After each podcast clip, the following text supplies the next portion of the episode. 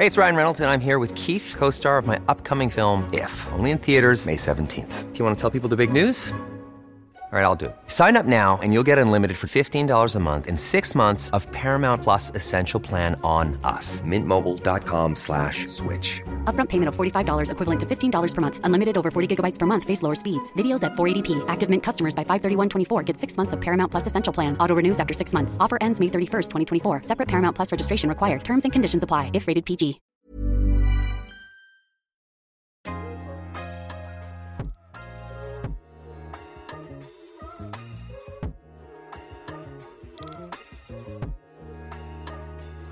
I'm Patience Adamu.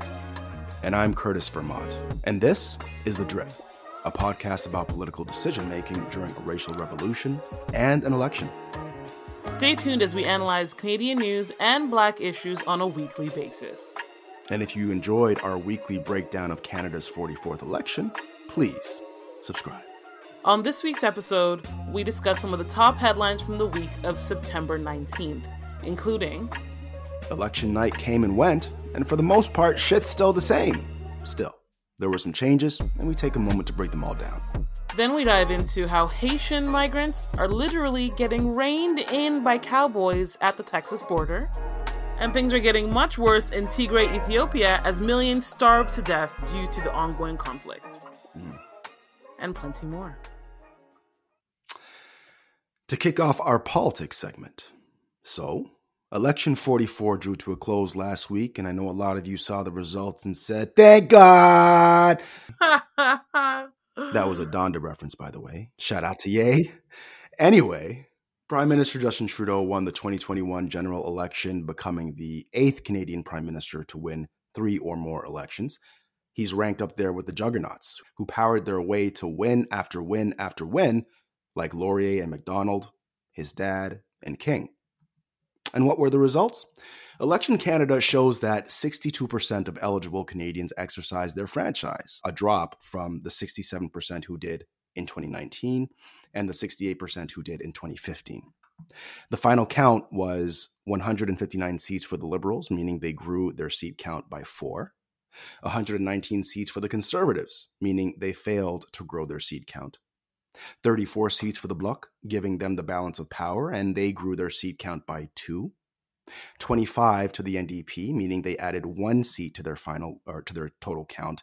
Two for the Greens, who kept their total seats, and thankfully, zero for the PPC. There's just so much information to take in from the election, so I thought it might be good to dissect the end result of the election through select headlines in the news from reputable sources, of course. You down for that, Patience? Let's do it. First, we'll start with the governing Liberals. A win's a win, wrote Paul Wells at Maclean's. Patience, do you read Maclean's at all? Yeah, I, I do read Maclean's on, on, a, on a monthly basis, actually. Fam, they hate Trudeau over they there, really right? Do. Anyway, the Liberals won the most seats, mostly relying on urban and suburban ridings for their support, and won in ridings with more people of color, 32%, and recent immigrants uh, at 9%, according to a Globe and Mail analysis. About 60% of Liberal votes came from ridings with medium to high population density, while just 16% came from less populated ridings. People who voted Liberal tended to be better off economically, as demonstrated by the Liberals winning in ridings where the average household income is $71,000, which is slightly higher than the national median income of 70,336 and higher than every other party except the Conservatives. The cons, by the way, one in ridings where the household income was 78,600 or more. Interesting. Mm-hmm. As Paul Wells noted, Trudeau's problems now are the problems of power. He gets to implement a national daycare network, follow through on his commitments to Black Canadians and the wider BIPOC community, triple the federal carbon tax and the rebates that go with it, and plenty more good things. But he'll also face some headway for at least a year as the same parliamentary committees that were controlled by the opposition continue to be controlled by the same opposition. But those are good problems compared to Erin O'Toole. Speaking of him, I came across a couple of interesting headlines that reflect where conservatives are at right now. The first one is Erin O'Toole accused of betraying conservatives as he faces first leadership challenge. Betraying, eh? okay. Now, take a look at how they, they did. The Conservatives won the popular vote with 34% compared to 33% for the Liberals, or by 188,155 votes. Support for that party skewed rural, with 30% of the party's votes coming from ridings with the least population density and another 31% in areas with low to medium density. The party's ridings had the second lowest proportion behind the bloc of people of color or new immigrants on average, at 10 and 4% respectively. And those percentages have decreased since 2019. In fact, here's another headline, patience. After Monday's vote, the federal conservative caucus will be 95% white. Oh. Only 5% of the conservatives' racialized candidates were elected, translating into six MPs, including Leslyn Lewis, who won her seat in Haldimand Norfolk, a riding in rural Ontario. By contrast, 30% of Liberal candidates who were elected were racialized, including new MPs like Friends of the Drip, Michael Coteau, and Arielle Kayabaga, both of which were expecting to be seriously considered for cabinet. The NDP said of the four new NDP MPs elected on Monday, two are Indigenous. Now, jumping back to why, uh, you know, Erin O'Toole may be without a job soon, part of the reason the knives are out for him is because, yet again, the party failed to punch through the Liberal fortress in Toronto and its surrounding suburbs in this election. Indeed, the Tories actually performed worse this year than they did in 2019, losing incumbents in ridings like Markham Unionville and Aurora Oak Ridges Richmond Hill, which went back to the Liberals. The Conservatives also lost a ton of support in their homeland, or heartland, I should say, Alberta, shedding 14.2% of the popular vote to the NDP which gained 7.9%, and the PPC, which gained 5.2%, respectively. The Conservatives now sit at 55% support from their high of 70% in 2019. The question is what caused that big ass drop? Was it because of Jason Kenney's incompetence on the pandemic, which O'Toole praised? Was it because of O'Toole's own carbon tax, which he said he'd never bring in? Is it because he's trying to build a quote, conservative movement that is inclusive, diverse, forward looking, socially progressive, and worker friendly, end quote. Despite the base of that party being the Canadian home of exactly the opposite of those things. All three? Who knows? I know conservatives like Tim Powers thinks people are, quote, still trying to figure out what the conservative party is all about, going through the conundrum of trying to figure out if this is the party of Stephen Harper or something else, end quote. Well, we'll have to wait to see if O'Toole keeps his job past December and if the party decides to go hard right again to contend with the PPC. Speaking of which, here's another headline Maxime Bernier and the People's Party of Canada fail to win any seats. Did you hear the joke, yo, about, about Maxime? Which one? That he's no longer Maxime Bernier, he's Maxime Dernier. Bomba! For those of you who don't speak French, dernier means last. Oh, well, that's a good one. Um, look, while, while we should be happy Maxime didn't get any seats, the party did better than the Greens in national support. I mean, technically, it's not really Maxime that's dernier, it's actually Annamie. Right. But we'll get to that in a bit. The PPC's support surged during the campaign, earning around 5% of the national vote, more than double the support the PPC had just seven weeks ago, and propelling Bernier's party into fifth place, according to Elections Canada. Bernier's incoherent message of emphasizing personal freedom and condemning, quote, authoritarian government measures, end quote, resonated far more than many expected. Throughout the campaign, the PPC was shit on by most for encouraging anti vax sentiments, denying climate change, and pushing xenophobic immigration policy. So, how'd they grow? Bernier says the platform is the same now as it was in 2019, after splintering off the Conservative Party then. But this time around, Canadians have spent the last 18 months with their lives turned upside down, coping with ever changing public health advice and restrictions. Right. right from Maxime himself. Quote, now more people understand our policies because people are mad, people are angry, and they don't like that the government is violating their rights. End quote. I mean, that's one way to look at it. For the record, in 27 for the record, in 2017, Bernier ran for the leadership of the Conservatives, losing by less than 2%. He broke from party orthodoxy then by promising to scrap Canada's supply management system, which, for those who don't know, guarantees prices for farmers selling milk, chicken, and eggs. Shortly after his loss, Bernier left the Conservatives, declaring them, quote, too intellectually and morally corrupt to be reformed, end quote, and started his own party. It should also be noted that Bernier met his goal of 4% support this election, which brings us to the Greens. Here's their headline from the CBC Green Party leader Annamie Paul loses her race, party sending at least two MPs to Ottawa. Unfortunately, Annamie Paul has lost her bid to win Toronto Centre, coming in dead last to Marci Ien, and her party shed more than half the support it had in the 2019 election. On the flip side, though, there's still some good news as the party is sending two MPs to Ottawa Elizabeth May, once again from BC, and brand new MP from Ontario, Mike Morrice. That election made history, by the way, since it's the party's first electoral win in Ontario and only the second outside of BC.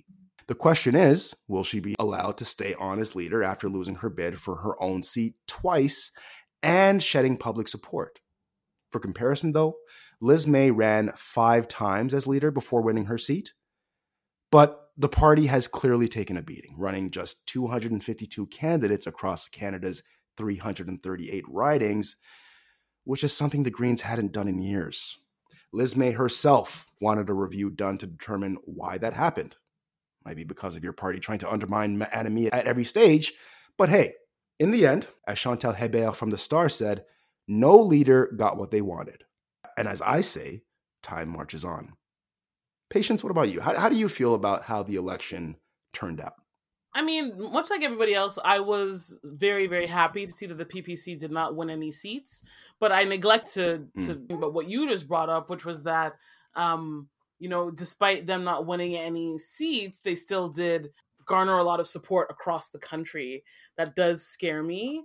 Uh, and even like from from my own personal experience, you know, driving around the GTA, I saw a lot more visibility of those purple signs. So that that was also a, mm-hmm. a really um, you know scary turn. And you know, Bernier says that he's not going to change his his platform or his plan policies for for the next you know couple of years for the next election. And i believe him. Mm-hmm. i believe that it is as archaic today as it probably will ever be. So let's just keep it keep it as archaic as as as it will.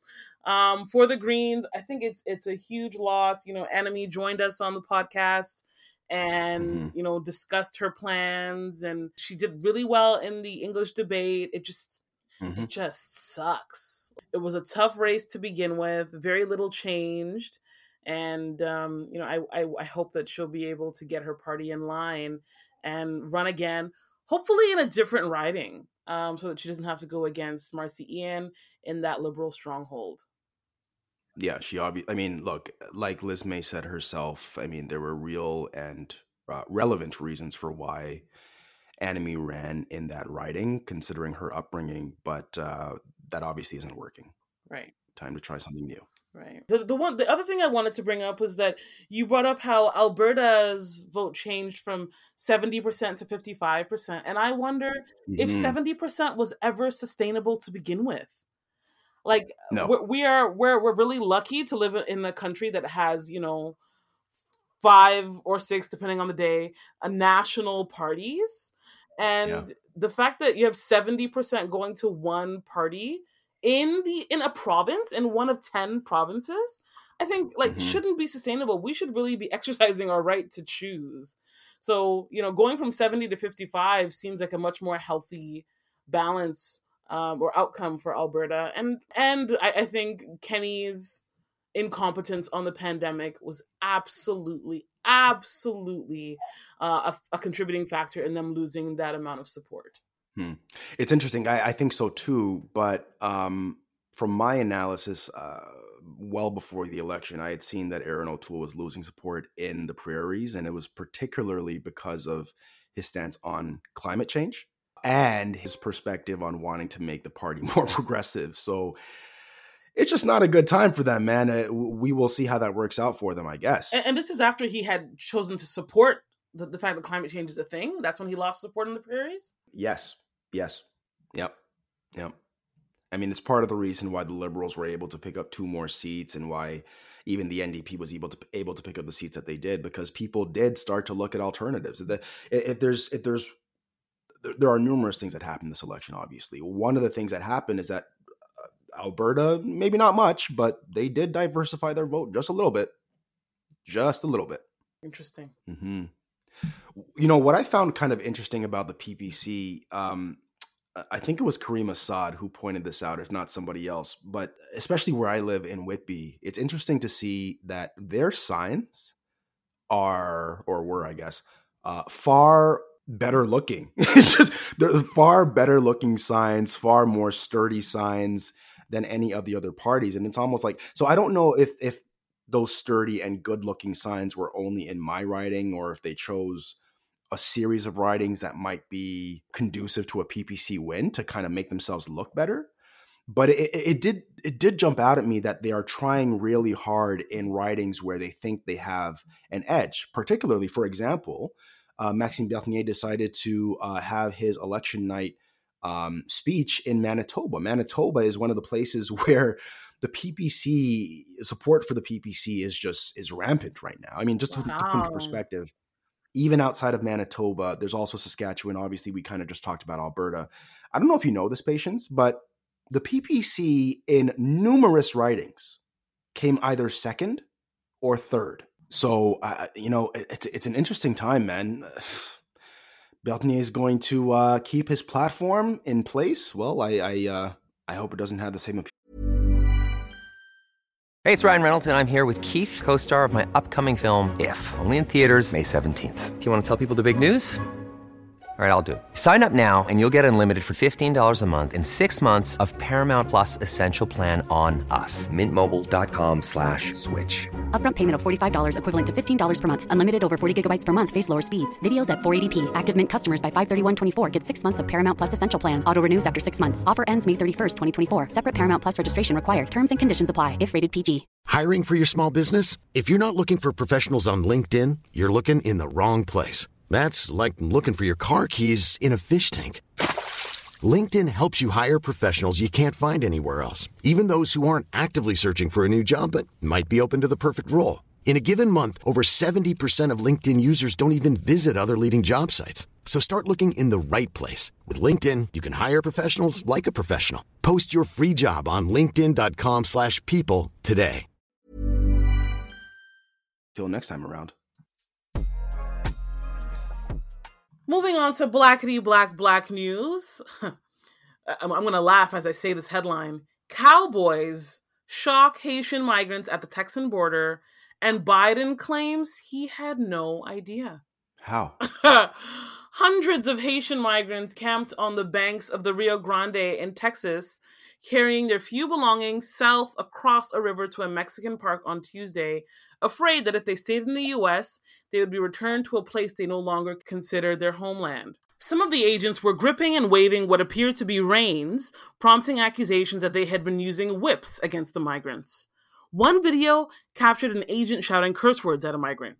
So, what do they do? After you find out that cowboys, literally men, police officers on horses, are whipping black people, what do you do? You call Vice President Kamala Harris.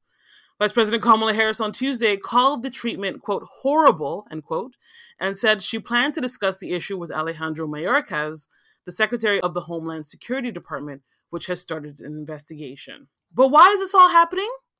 Well, the Biden administration has flown slash deported more than 1,000 people to Haiti since Sunday, Sunday, September 18th, plan to run seven flights a day starting Wednesday, September 22nd, with room for 135 migrants on each plane. But some top Democrats said the strategy was wrong. Duh. Dead blood clot wrong. Dead blood clot wrong. By the way, Haiti's destroyed right like, now we just witnessed a huge earthquake that has taken out a country that has not been able to rebuild, not to mention that they had a recent assassination happen on the island. Nah, fam, y'all gotta fix that right quick.